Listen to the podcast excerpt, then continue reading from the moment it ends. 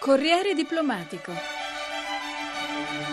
La politica estera e i suoi protagonisti. Nel cuore della Cina, Matteo Ricci è il docufilm di Duilio Giammaria che andrà in onda il 13 agosto su Rai 1 in seconda serata, ma anche sul canale cinese CCTV Documentary sulla figura del gesuita scienziato che sulle orme di Marco Polo unì Italia e Cina nel XVI secolo. Ma passo il microfono a Gaetano Barresi e al suo ospite. Eccoci qua, in studio ci ha raggiunto Duilio Giammaria, inviato del TG1 che ha realizzato da poco e ha presentato con grande successo un docufilm, lo chiamerei così, su Matteo Ricci. Allora, Duilio, intanto benvenuto a Voci Grazie. del Mondo. Chi è Matteo Ricci? Matteo Ricci è la quintessenza, diciamo, di una certa Italia rinascimentale, capace di utilizzare eh, discipline molto diverse, dalla geometria alla, alla, teologia, alla matematica, alla prospettiva, alla pittura. Tutte queste discipline si mischiano dentro un sapere condiviso da questa classe dirigente, chiamerei così, quella dei gesuiti, che incomincia improvvisamente a metà del Cinquecento a guardarsi e dire dobbiamo riscoprire il mondo in, in qualche modo o scoprirlo eh, ex novo come nel caso della Cina. I due grandi imperi, l'impero romano ormai alle spalle, l'impero cinese, l'impero di mezzo e come Matteo Ricci sceglie proprio la Cina per raccontare proprio questo immagino. Sì, eh, c'era un grandissimo interesse all'epoca per la Cina, mentre sulle carte geografiche della fine del 1500 l'America era stata in qualche modo cominciata a delinearsi, tutta quell'enorme massa di terraferma che va verso oriente rimaneva ancora misteriosa. Certo Marco Polo c'era stato, ma c'era stato in una Cina che si chiamava all'epoca Katai ed era infatti la Cina occupata dai mongoli e il suo racconto aprì qualche squarcio di realtà, ma non abbastanza da delineare esattamente che cosa fosse la Cina. È per questo che i gesuiti, che avevano una grande idea di irraggiamento, scelgono questo immenso continente. Ecco, scelgono questo immenso continente e cominciano a raccontarlo appunto attraverso Matteo Ricci. Come si muove Matteo Ricci in questo universo sconosciuto che appunto è l'impero cinese? Hanno l'idea di conoscere la cultura profondamente. Ed è questo un messaggio che ancora oggi secondo me è molto valido ed è per questo che io l'ho scoperto un po' da inviato di Esteri. Qui, qui sono a casa, a casa vostra, a casa della redazione Esteri. Tu sei il caporedattore della redazione Esteri quindi sai benissimo quanto anche il nostro lavoro di inviati a volte come dire ha bisogno di fonti storiche per capire i paesi. Ecco lui, quello che lui fa è cercare di conoscere la lingua la impara perfettamente e un po' alla volta entrare nel cuore dei cinesi. E, e ci entra cambiando prima d'abito perché lascia le vesti diciamo quelle dei gesuiti, eh, veste quelle dei buddisti, ma poi capisce che per essere accettato dovrà vestire le vesti dei letterati, cioè che sono la massima autorità intellettuale dell'epoca dei cinesi.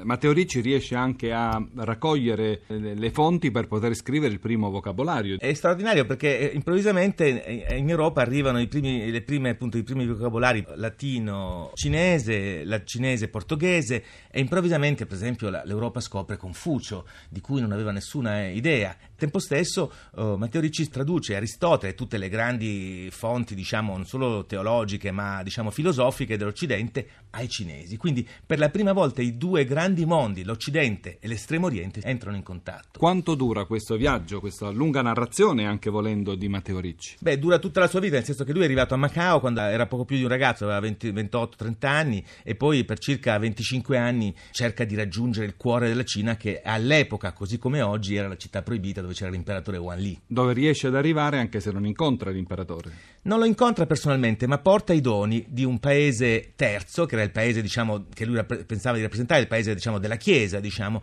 e per essere accettato porta dei doni meravigliosi per l'imperatore che sono due orologi meccanici eh, sconosciuti in Cina, due dipinti di Madonna con la prospettiva che i cinesi non conoscevano e questo gli attribuisce una fama e una reputazione immensa, tant'è che ancora oggi Li Mado, come lo chiamano i cinesi, Matteo Ricci, è conosciutissimo e amatissimo in Cina. Ecco, amatissimo, ma oggi chi potrebbe essere il Matteo Ricci di oggi? Dobbiamo esserlo un po' tutti noi, eh, Gaetano, secondo me. Insomma, questo è un po' lo scopo di questo documentario realizzato insieme al Ministero degli Esteri, alla Regione Marche, quindi eh, il Ministero dello Sviluppo Economico, cioè, è una presenza istituzionale importante, perché secondo me, in, soprattutto in un momento di crisi come questo, gli italiani devono riscoprire la loro capacità di guardare al mondo con curiosità e ovviamente, per esempio, i nostri giovani che imparino le lingue, che guardino con curiosità al mondo. Spesso la televisione delega troppo questo, o ha dimenticato un po' questo aspetto.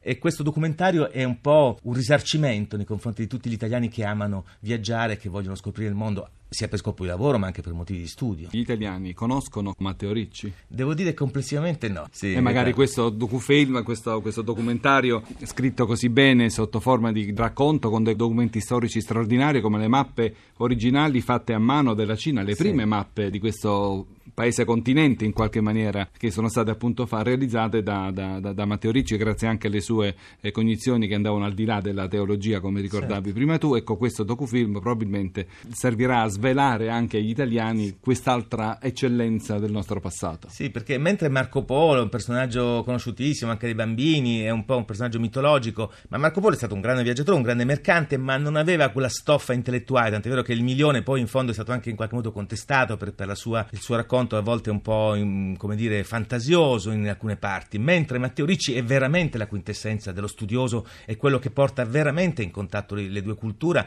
eh, le due culture ed è per questo che ancora oggi in Cina è veramente amato a tal punto che insieme a Marco Polo sono rappresentati gli unici stranieri al mondo, rappresentati in un importantissimo monumento, il Millennium Center di Pechino, dove si riunisce ogni anno eh, lo Stato Generale del Partito Comunista Cinese, quindi la quintessenza del potere, che riconosce solo a questi due stranieri questo privilegio. Entrambi italiani. Grazie a Duilio Gianmaria. Grazie a voi. Ringraziamo Gianmaria e Barresi che ci hanno fatto rivivere le atmosfere del Celeste Impero, ma restiamo in Cina perché è sempre più vivace la continuità culturale e degli scambi commerciali con il nostro paese. E se negli ultimi anni gli italiani stanno riscoprendo la capacità di guardare lontano, c'è chi in Cina investe ormai da decenni come il gruppo FAM che opera nel settore delle batterie di accumulatori al piombo nella provincia di dello Shansu. Federico Vitali è il presidente.